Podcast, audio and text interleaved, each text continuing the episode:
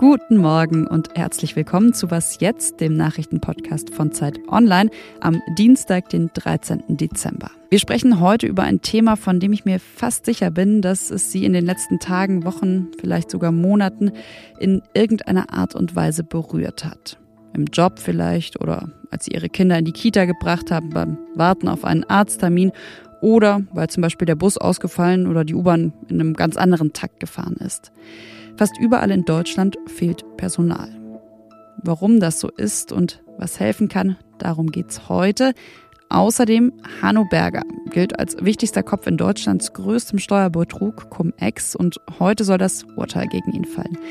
Mein Name ist Konstanze Keins, aber hier kommen wie immer erstmal die kurzen Nachrichten. Ich bin Christina Felschen. Guten Morgen. Die EU friert Fördermittel für Ungarn ein. Eine große Mehrheit der Mitgliedstaaten hat sich auf diesen beispiellosen Schritt geeinigt. Gut sechs Milliarden Euro sollen erst dann ausgezahlt werden, wenn Ungarn Maßnahmen gegen Korruption ergreife.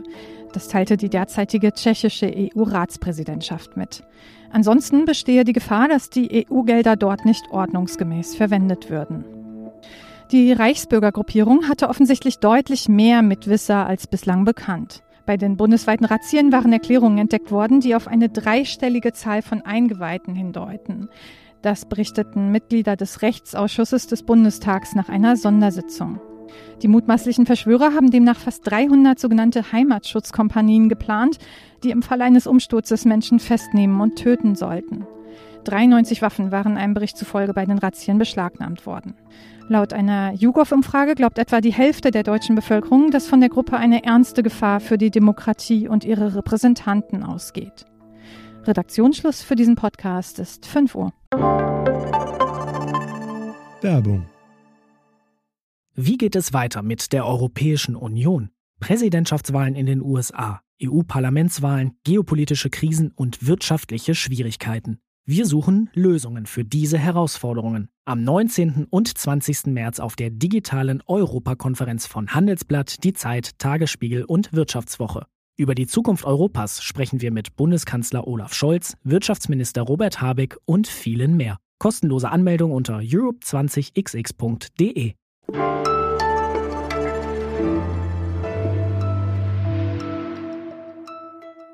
Den Rettungsdienst rufen und niemand kommt. Das könnte in Zukunft immer häufiger werden, warnt das Bündnis Pro Rettungsdienst gerade. Das ist ein neu gegründetes Bündnis, unter anderem von der Deutschen Feuerwehrgewerkschaft und Mitarbeitenden der Caritas. Ja, und dass der Rettungsdienst nicht oder zu spät kommt, das passiert auch jetzt schon. Zum Beispiel am Wochenende in Berlin. Da gab es einen Unfall mit einem Linienbus. Nach neun Minuten war zwar ein Notarzt da, ein Rettungswagen aber kam erst nach 20 Minuten und brauchte damit doppelt so lang wie eigentlich vorgeschrieben. Zum Zeitpunkt des Unfalls war in Berlin aber kein Rettungswagen verfügbar. Und für eine 15-Jährige kam dann jede Hilfe zu spät und sie starb noch am Unfallort. Natürlich ist das ein sehr krasses Beispiel, aber eins, das eben gerade noch mal gezeigt hat, es fehlt an Personal. Und ich glaube, das muss man hier auch betonen, es fehlt nicht nur in der Notfallversorgung und im Gesundheitswesen an Personal, sondern in ganz vielen Branchen. Rebecca Wiese aus dem Zeit Online Ressort Arbeit hat genau zu dem Thema zum Fachkräftemangel recherchiert. Hallo Rebecca. Hallo Konstanze. Ein Rettungsdienstbeispiel haben wir jetzt gerade schon gehört. Wo ist es denn noch besonders eng aktuell? Also was auf jeden Fall auffällt, ist überall da, wo Kinder sind, ist es besonders eng. Also in Kitas und Schulen. Ich habe mit der Vorständin eines Kitaträgers gesprochen. Die hat mir erzählt, bei denen sind momentan 70 Prozent der Erzieherinnen krank. Das ist bestimmt ein Extremfall, aber daran merkt man, es betrifft echt ganz schön viele. Aber sonst, also öffentlicher Nahverkehr, dann gibt es Orte, wo irgendwie der Müll nur verzögert abgeholt werden kann. Teilweise kann die Post zu spät. Das sind alles Auswirkungen davon. Genau, was man aber auch wirklich dazu sagen muss, es droht jetzt aktuell kein System Stromausfall, aber es häufen sich eben einfach immer mehr Bereiche, die immer wieder mal betroffen sind. Und warum ist es gerade so extrem? es sind jetzt natürlich mehrere Sachen, die zusammenkommen. Es ist halt einmal gerade diese Krankheitswelle, die eigentlich Krankheitswellen sind, weil es eben gerade eine Grippewelle gibt. Dann gibt es eben die, die Welle der RS-Viren, das betrifft vor allen Dingen Kinder. Und dann haben wir auch immer noch Corona und unzählige andere Erkältungsviren auch. Und das ist eine ungünstige Kombi. Also im, ähm, im Wochenbericht des Robert-Koch-Instituts ist tatsächlich zu lesen, dass gerade 9,5 Millionen in Deutschland an Atemwegsinfekten leiden. Das heißt, das muss man sich mal vorstellen, es ist mehr als jeder Zehnte in Deutschland. Und das sind ja nur die Atemwegsinfekte.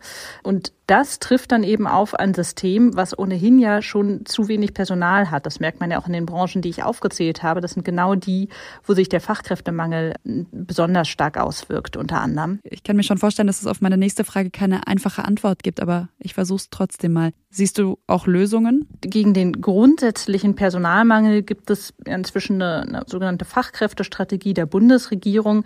Da geht es aber um langfristige Lösungen. Also mehr Frauen, die in Teilzeit arbeiten, in Vollzeitbeschäftigung bringen. Das geht natürlich nur, wenn es auch Kitas gibt, muss ich dazu anmerken.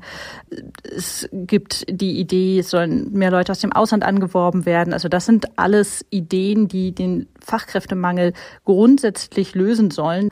Ansonsten ähm, hilft es gerade, glaube ich, so ein bisschen, dass wir alle Pandemie erprobt sind, dass wir wissen, wie Hygienemaßnahmen funktionieren, dass man weiß, wie ein Homeoffice funktioniert. Das heißt, am besten jetzt einfach versuchen, nicht krank zu werden. Ich bin fast etwas traurig, dass ich dir keine cooleren Tipps geben kann, aber genau das ist es.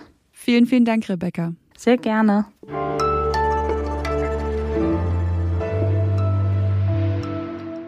Und sonst so? Vielleicht saßen manche von Ihnen im April 2020, als die Pandemie gerade angefangen hatte, man mal wieder richtig Zeit für Serien hatte, so wie ich auch kopfschüttelnd von Netflix. What a story! Da lief gerade nämlich die Serie Tiger King an, also diese unglaublich erfolgreiche Serie über Großkatzen in den USA, beziehungsweise über Joe Exotic, der sich Dutzende Tiger, Pumas und äh, Jaguare hält. Und zwar ganz legal. This is my way of living, and nobody's gonna tell me any otherwise. Aber was man auch sagen muss, damit ist er in den USA nicht alleine. Denn in US-amerikanischen Privathaushalten leben mehr Tiger als in der freien Wildbahn. 5000 versus 3000 nämlich. Aber das soll sich ändern. Tiger soll es nämlich bald nicht mehr als Haustiere geben dürfen. Dafür hat der US-Senat gerade den Big Cat Public Safety Act beschlossen. Ja, und an der Stelle kommen wir dann auch wieder zurück zum Anfang dieser Meldung. Laut WWF wäre das ohne die Serie Tiger King nämlich so vielleicht nicht passiert. Die Serie habe die Debatte nochmal angefacht.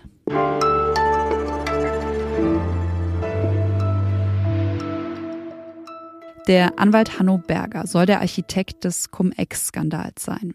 Er soll also hinter dem größten Steuerskandal Deutschlands stecken. Seit April läuft ein Strafprozess gegen ihn. Heute soll das Urteil fallen. Die Staatsanwaltschaft fordert für drei Fälle besonders schwerer Steuerhinterziehung insgesamt neun Jahre Haft. Naja, und die Verteidigung hat zwar Fehler eingeräumt, sagt aber auch, also grob zusammengefasst, das sei doch alles gar nicht so wild wie eben von der Anklage dargestellt. Bevor das Urteil heute verkündet wird, wollen wir mit meinem Kollegen Carsten Polke-Majewski nochmal darauf schauen, um was es bei der ganzen Sache eigentlich ging und wer dieser Mann ist. Hallo Carsten. Ja, hallo Konstanze. Ganz kurz nochmal, worum ging es bei Cum-Ex? Cum-Ex ist an sich ein sehr komplexes System, aber man kann es ganz einfach herunterbrechen. Am Ende dieses äh, komplexen Aktiendeal-Geschäftssystems, das es da gibt, steht letztlich, dass sich Banken und auch private Investoren Steuern vom Staat haben erstatten lassen, die sie vorher nie bezahlt haben. Und das in gewaltiger Dimension. Man kalkuliert für Deutschland einen Schaden von rund 10 Milliarden Euro. Manche sagen, es ist ein bisschen weniger, andere sagen, es ist viel mehr. Und diese Deals sind nicht nur in Deutschland gelaufen, sondern in vielen anderen Ländern auch. Ähm, europaweit sind es wahrscheinlich sogar über 50 Milliarden. Also ein riesiger Schaden. Hm. Und 50 Millionen Euro davon soll ja angeblich Hanno Berger bei der ganzen Sache verdient haben. Wer ist also dieser Mann, diese Schlüsselfigur? Hanno Berger ist tatsächlich eine spannende Gestalt. Hanno Berger ist eigentlich selber mal Steuerbeamter gewesen, Finanzbeamter im Finanzamt für die Börse in Frankfurt und hat dort auch die Bankenbetriebsprüfung geleitet. Und Berger ist ein sehr kluger Denker, äh, ein brillanter Kenner der Rechtslage, auch schon damals gewesen und als solcher sehr anerkannt. Berger ist nicht der Mann, der Cum-Ex erfunden hat. Das ist schon früher passiert. Cum-Ex wurde erfunden in Investmentbanken in London und in den Niederlanden Anfang der 2000er Jahre. Aber was Berger gemacht hat, ist, er hat dieses Geschäft umgebaut und für sich genutzt, um damit private Investoren an Cum-Ex heranzuführen. Vorher war das ein Geschäft für große Banken. Und nun war es auch ein Geschäft für Reiche und Superreiche. Und mit denen hat er diese Geschäfte betrieben. Mhm. Was sind die konkreten Vorwürfe gegen ihn? Berger ist offiziell angeklagt wegen schwerer Steuerhinterziehung. Übrigens nicht nur in Bonn, sondern parallel gleichzeitig in einem Prozess in Wiesbaden, der noch läuft. Worum es bei ihm direkt geht, sind eigentlich mehrere Dinge. Das eine ist, dass er diese Deals orchestriert hat. Das heißt, er hat die Leute zusammengebracht, die man braucht, um diese Deals zu machen. Was er noch getan hat, ist allerdings, dass er im Laufe der Jahre, das geht da um die Jahre 2007 bis 2013, auch immer wieder versucht hat, auf die sich ändernde Gesetzgebung Einfluss zu nehmen, um zu zeigen, doch, natürlich ist das irgendwie einfach nur eine geschickte Steuergestaltung, aber jedenfalls nicht strafbar. Das allerdings ist höchstrichterlich widerlegt worden und auf dieser Basis wird Berger nun wohl auch verurteilt werden. Danke, Carsten. Sehr gerne. Das war's von Was jetzt am Dienstagvormittag. Heute Nachmittag wie immer noch das Update. Und Sie können uns auch wie immer gerne schreiben an wasjetzt.zeit.de. Ich bin Konstanze Keins. Tschüss, bis zum nächsten Mal.